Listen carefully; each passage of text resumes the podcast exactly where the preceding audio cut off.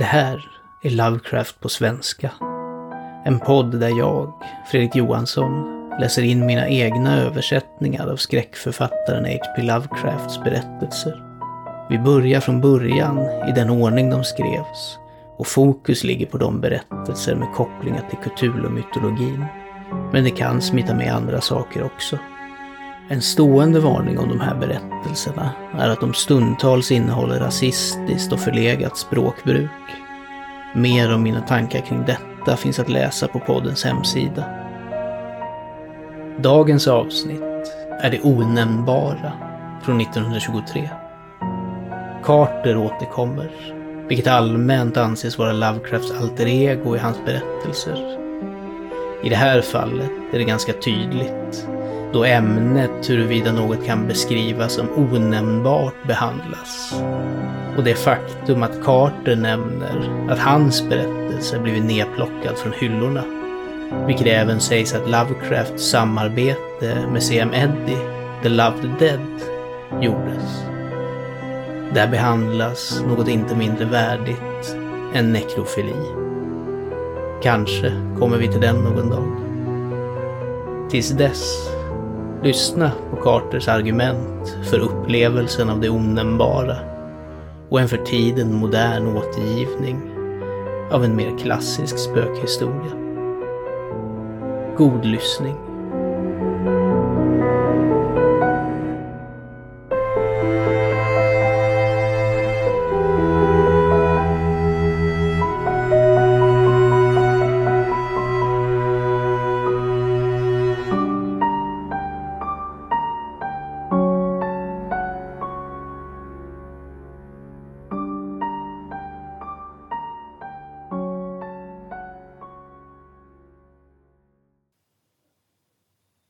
Det onämnbara.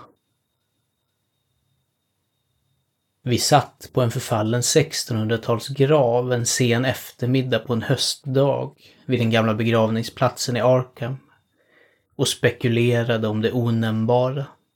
Tittandes mot det gigantiska pilträdet i mitten av kyrkogården vars stam nästan har slukat en uråldrig oläslig gravplatta hade jag gjort en fantastisk anmärkning om den spektrala och onämnbara näring vilken de kolossala rötterna måste suga upp från den urgamla benfyllda marken. När min vän banade för sådan nonsens och sa mig att eftersom ingen gravsättning hade ägt rum där på över ett århundrade var det inte möjligt att något existerade som kunde nära trädet på något annat än vanligt sätt. Dessutom, tillade han, mitt konstanta prat om namnlösa och onämnbara saker var en mycket barnslig vinkel. Helt i linje med min låga ställning som författare. Jag var alltför förtjust i att avsluta mina berättelser med syner eller ljud som paralyserade mina hjältars förmågor och lämnade dem utan mod, ord eller associationer för att berätta om vad de hade upplevt. Vi erinrar saker, sa han, endast genom våra fem sinnen eller våra religiösa intuitioner. Därav är det helt omöjligt att referera till något objekt eller spektakel, vilket inte tydligt kan föreställas genom solida definitioner av fakta eller de korrekta teologiska doktrinerna. Helst de från kongregationalistkyrkans, med de modifikationer, traditioner och Sir Arthur Conan Doyle kan tillhandahålla. Med denna vän, Joel Manton, hade jag ofta tröttsamma dispyter. Han var rektor på East High School, född och uppvuxen i Boston och delade New Englands självbelåtna dövhet gentemot livets känsliga övertoner. Det var hans åsikt att endast våra normala objektiva erfarenheter innehöll någon estetisk signifikans och det är konstnärens ansvar, inte så mycket att väcka starka känslor genom handling, extas och häpnad, som att upprätthålla ett lugnt intresse och uppskattning genom noggranna, detaljerade återgivelser från vardagliga affärer. Särskilt motsatte han sig mot mitt intresse för det mystiska oförklarade. För även om han trodde på det övernaturliga mer fullt ut än jag, ville han inte medge att det är fullt tillräckligt för litterär behandling. Att ett sinne kan finna sitt största nöje i att fly från det dagliga ekorrhjulet och att det originella och dramatiska kombinationer av bilder, vanligen ihopkastade av vana och utmattning, in i den faktiska existensens slitna mönster, var något praktiskt taget otroligt för hans klara, praktiska och logiska intellekt. Hos honom hade alla ting och känslor fasta dimensioner, egenskaper, orsaker och effekter. Och även om han vagt visste att sinnet ibland rymmer förnimmelser och känslor av ett lägre geometrisk, klassificerbar och användbar natur, tyckte han sig själv rättfärdigad att dra en godtycklig linje och utesluta allt som inte kan upplevas och förstås av den genomsnittliga medborgaren. Dessutom var han nästan säker på att ingenting kan vara riktigt onämnbart. Det lät inte resonligt för honom. Även om jag väl insåg meningslösheten i fantasifulla och metafysiska argument mot en ortodox solboendes självgodhet, var det något i scenen för denna eftermiddagskonversation som rörde mig mer än den vanliga grälsjukan de sönderfallande skifferplattorna, de patriarkala träden och de hundraåriga mansardtaken i den av häxor hemsökta gamla staden som sträckte sig runt kombinerades alla för att väcka min själ till försvar av mitt arbete och jag förde snart mina stötar in i fiendens egna land. Det var egentligen inte svårt att påbörja en motattack. För jag visste att Joel Manton faktiskt halvt höll fast vid många gamla gummors vidskepelser, vilken sofistikerade människor sedan länge hade växt ifrån. Troende på döende personers uppenbarelser på avlägsna platser och på dragen som lämnades av gamla ansikten i de fönster genom vilka de stirrat ut hela sitt liv. Att ge trovärdighet till dessa viskningar från lantliga farmödrar, insisterade jag nu, argumenterade för en tro på existensen av spektrala substanser på jorden skilt från och följande dess materiella motsvarigheter. De argumenterade för en kapacitet att tro på fenomen bortom alla normala föreställningar. För om en död man kan sända sin synliga eller påtagliga bild halvvägs över världen, eller ner genom århundradens korridorer, hur kan det då vara absurt att anta att övergivna hus är fulla av märkliga medvetna saker? Eller att gamla gravplatser vimlar av generationer med hemsk, okroppslig intelligens?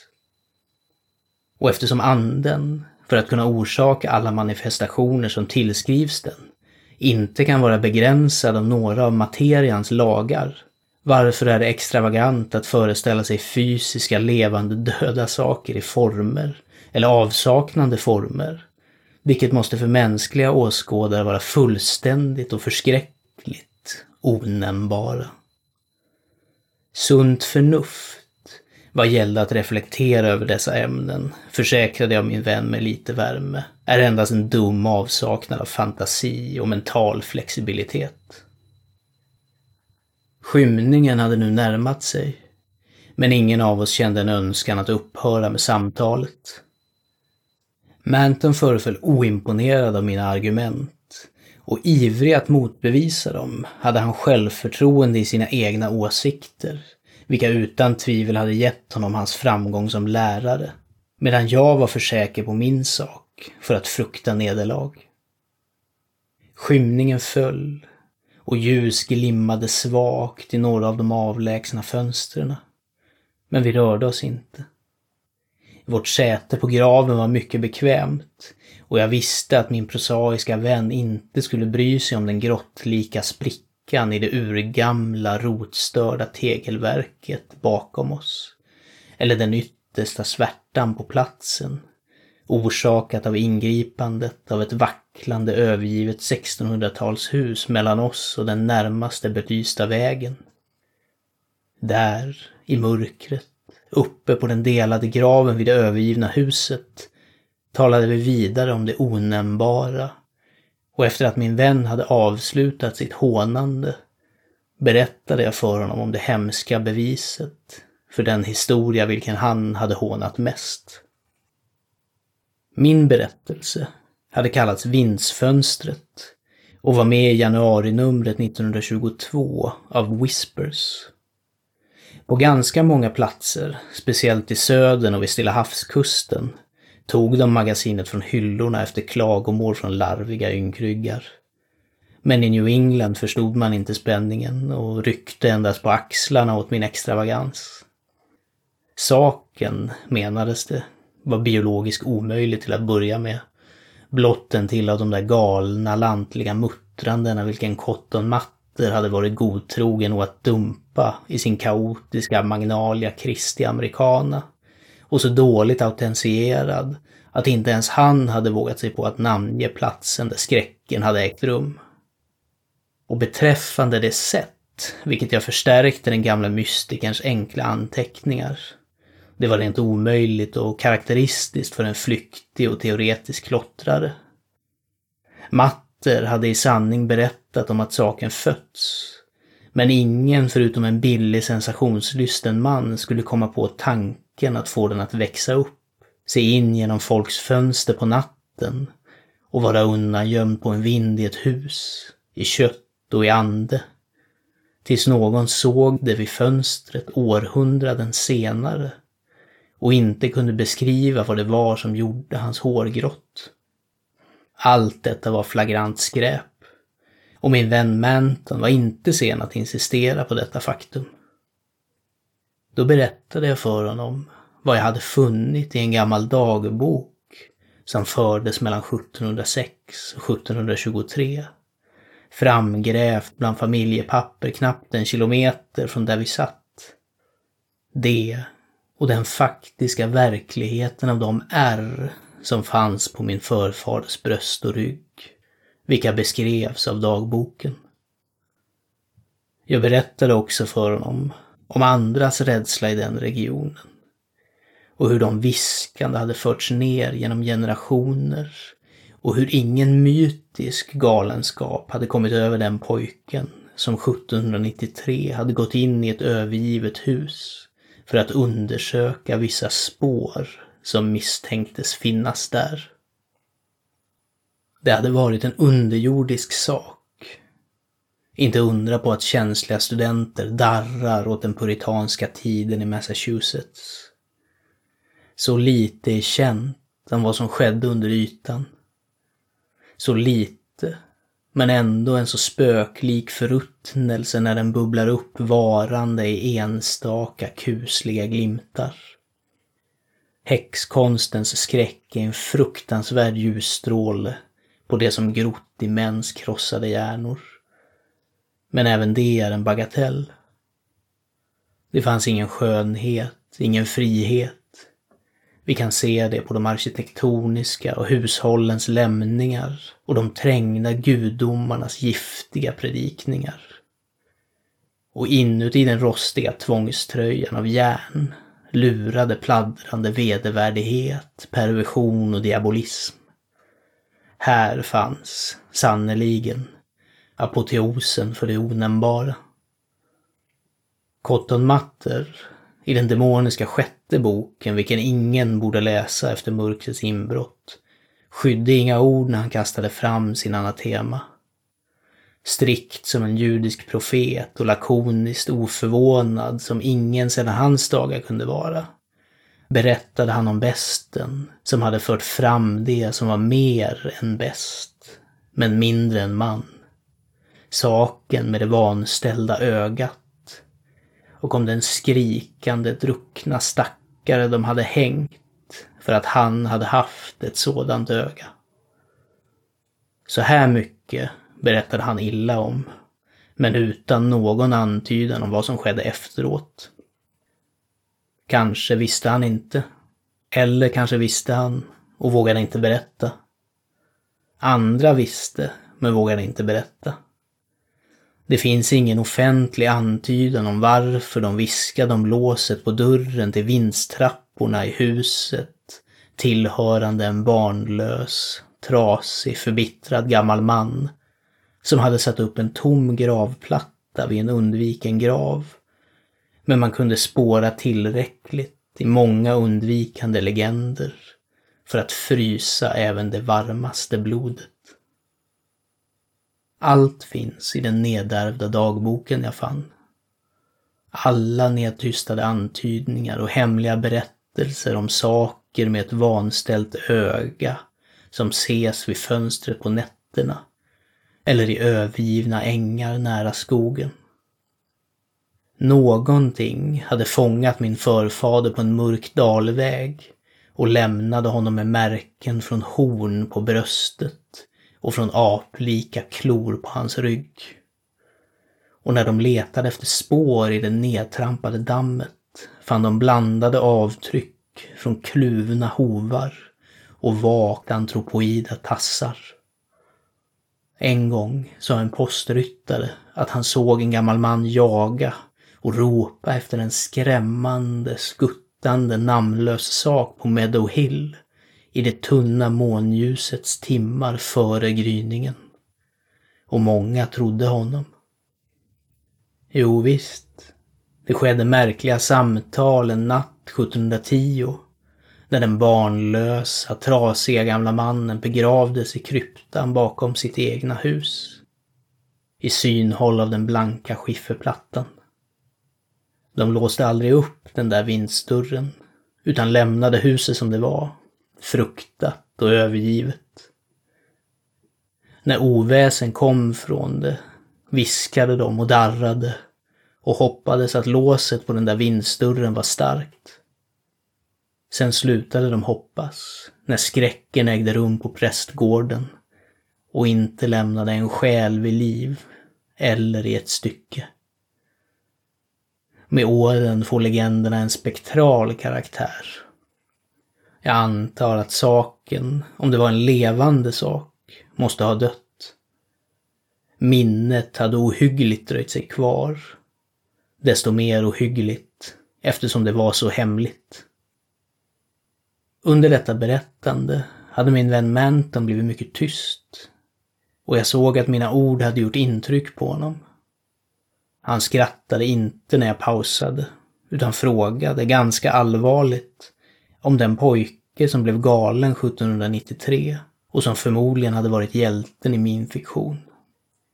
Jag berättade för honom varför pojken hade gått till det där övergivna huset som undveks av alla och anmärkte att han borde vara intresserad eftersom han trodde att fönster behöll latenta bilder av de som suttit vid dem. Pojken hade gått för att titta på fönstren på den där fruktansvärda vinden på grund av berättelserna om saker som setts bakom dem och hade kommit tillbaka maniskt skrikande. Manton förblev tankfull när jag sa detta men återvände gradvis till sitt analytiska humör. Han medgav för argumentets skull att vissa onaturliga monster verkligen hade existerat, men påminde mig om att även de mest morbida perversionerna i naturen inte behövde vara onämnbara eller vetenskapligt obeskrivliga. Jag beundrade hans klarhet och framhärdande och la till några ytterligare avslöjanden som jag hade samlat in bland de gamla. Dessa senare spektrala legender, gjorde jag klart, relaterade till monstruösa uppenbarelser mer skrämmande än något organiskt kunde vara. Uppenbarelser av gigantiska bestialiska former, ibland synliga och ibland endast kännbara, vilka flöt runt på månlösa nätter och hemsökte det gamla huset, kryptan bakom det och graven där ett skott hade slagit rot bredvid en oläsbar gravplatta. Oavsett om sådana uppenbarelser någonsin hade stångat eller kvävt folk till döds, som berättats i de obekräftade traditionerna, hade de skapat ett starkt och konsekvent intryck. och var ännu mörkt fruktade av åldrade infödda, fast i stort bortglömda av de senaste två generationerna. Kanske utdöende i brist på eftertanke.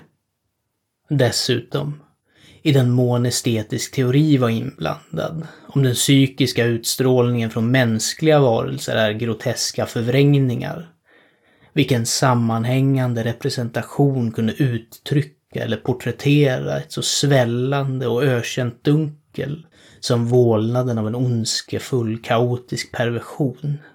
Den i sig en morbid blasfemi mot naturen.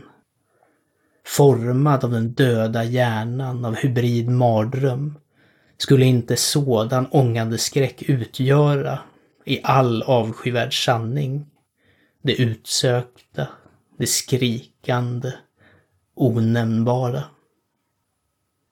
Timmen måste nu ha blivit mycket sen.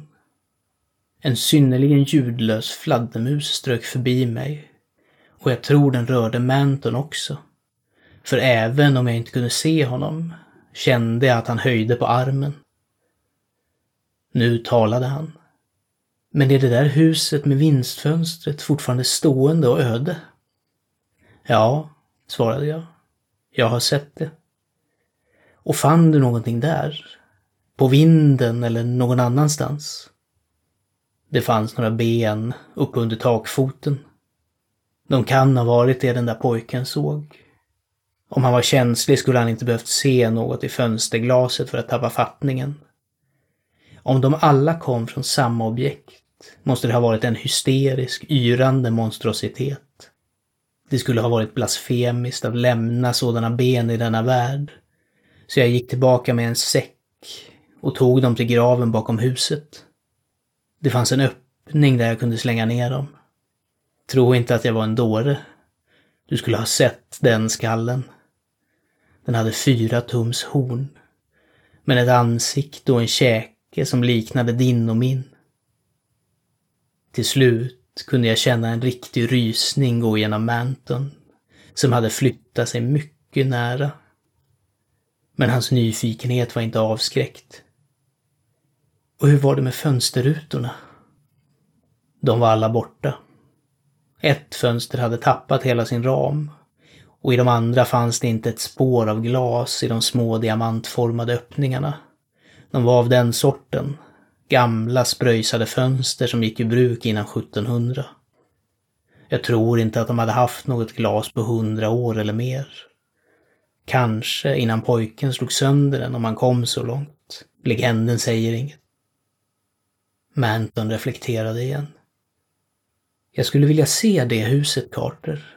Var är det? Glas eller inte glas. Jag måste utforska det lite. Och graven där du la de där benen. Och den andra graven utan en inskription. Hela saken måste vara något hemskt. Du har sett det. Tills det blev mörkt.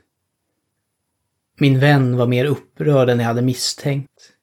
För vid detta utspel av teatralisk harmlöshet ryckte han neurotiskt till bort från mig och ropade faktiskt till med ett slags sväljande flämtande, vilket släppte ut en tidigare förtryckt anspänning. Det var ett udda rop. Och desto mer förskräckligt eftersom det besvarades. För medan det fortfarande ekade hörde jag ett knarrande ljud genom det becksvarta mörkret och visste att ett fönster öppnades i det där förbannade gamla huset bredvid oss. Och eftersom alla andra ramar sedan länge hade fallit av visste jag att det var den hemska glaslösa ramen i det demoniska vindsfönstret. Då kom en ohälsosam ström av vämjelig, frigid luft från samma fruktade riktning följt av ett genomträngande tjut precis bredvid mig på den där chockerande slitna graven av människa och monster. I nästa ögonblick slogs jag ner från min hemska bänk av det djävulska vevandet från någon osedd varelse av titanisk storlek men obestämd natur. Slagen spretade ner på det rotklädda möglet på den avskyvärda gravplatsen. Medan det från graven kom ett sådant kvävt tumult av flämtande och surrande att min fantasi befolkade den strållösa dysterheten med miltoniska legioner av de missbildade fördömda. Det var en virvel av vissnande iskall vind och sedan rasslet av löst tegel och puts. Men jag hade skonsamt svimmat innan jag kunde lära mig vad det betydde. Manton, fastän mindre än mig, är mer motståndskraftig. För vi öppnade våra ögon vid nästan samma tillfälle, trots hans svårare skador. Våra bäddar var sida vid sida och vi visste på några sekunder att vi var på St. Marys sjukhus. Skötare stod grupperade i spänd nyfikenhet, ivriga att hjälpa vårt minne genom att berätta för oss hur vi kommit dit. Och vi hade snart hört om bonden som hade funnit oss vid middagstid på ett ensligt fält bortom Meadow Hill, en kilometer från den gamla begravningsplatsen, på en plats där ett urgammalt slakteri sägs ha stått. Manton hade två elakartade sår på bröstet och några mindre allvarliga skär eller slagsår på ryggen. Jag var inte allvarligt skadad, men var täckt med svullnader och blåmärken av de mest förbryllande slag, inklusive avtrycket från en kluven hov. Det var tydligt att Manton visste mer än mig men han berättade ingenting för de förbryllade och intresserade läkarna förrän han hade fått veta vilka våra skador var. Då sa han att vi var offer för en vildsint tjur, även om djuret var en svår sak att placera och redogöra för. Efter att läkarna och sjuksköterskorna hade gått viskade jag en skräckslagen fråga. Gode gud, Menton, Men vad var det? De ärren. Var det så? Och jag var för omtumlad för att jubla när han viskade tillbaka en sak jag hade halvt förväntat mig. Nej, det var inte så alls. Det var överallt. Ett gelatin. Ett slem. Men ändå hade det former. Tusen former av skräck bortom allt minne. Det fanns ögon ett vanställt. Det var hålet. Malströmmen. Den ultimata styggelsen. Carter, det var det onämnbara.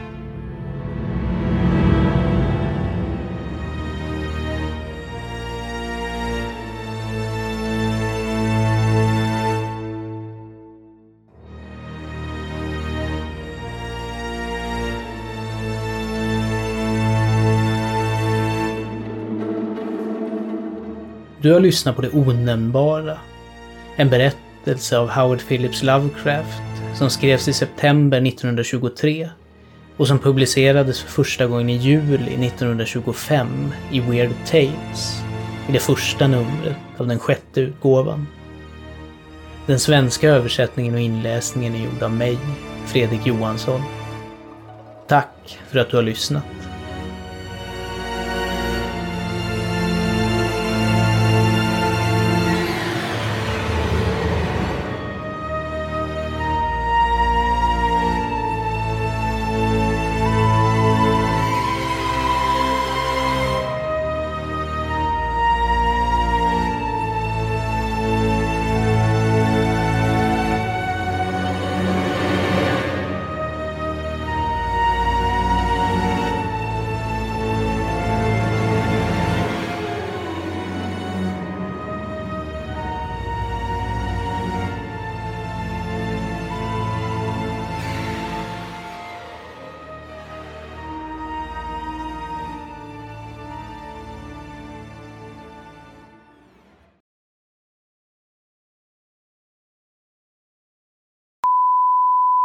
Helst de från kongrelations...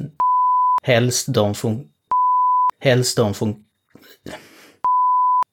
Helst de från kongre... Kong... Kongregan... Kong... Kongre... Kong, kongregation... Kongregation... Kongrea... Helst de från kongregation...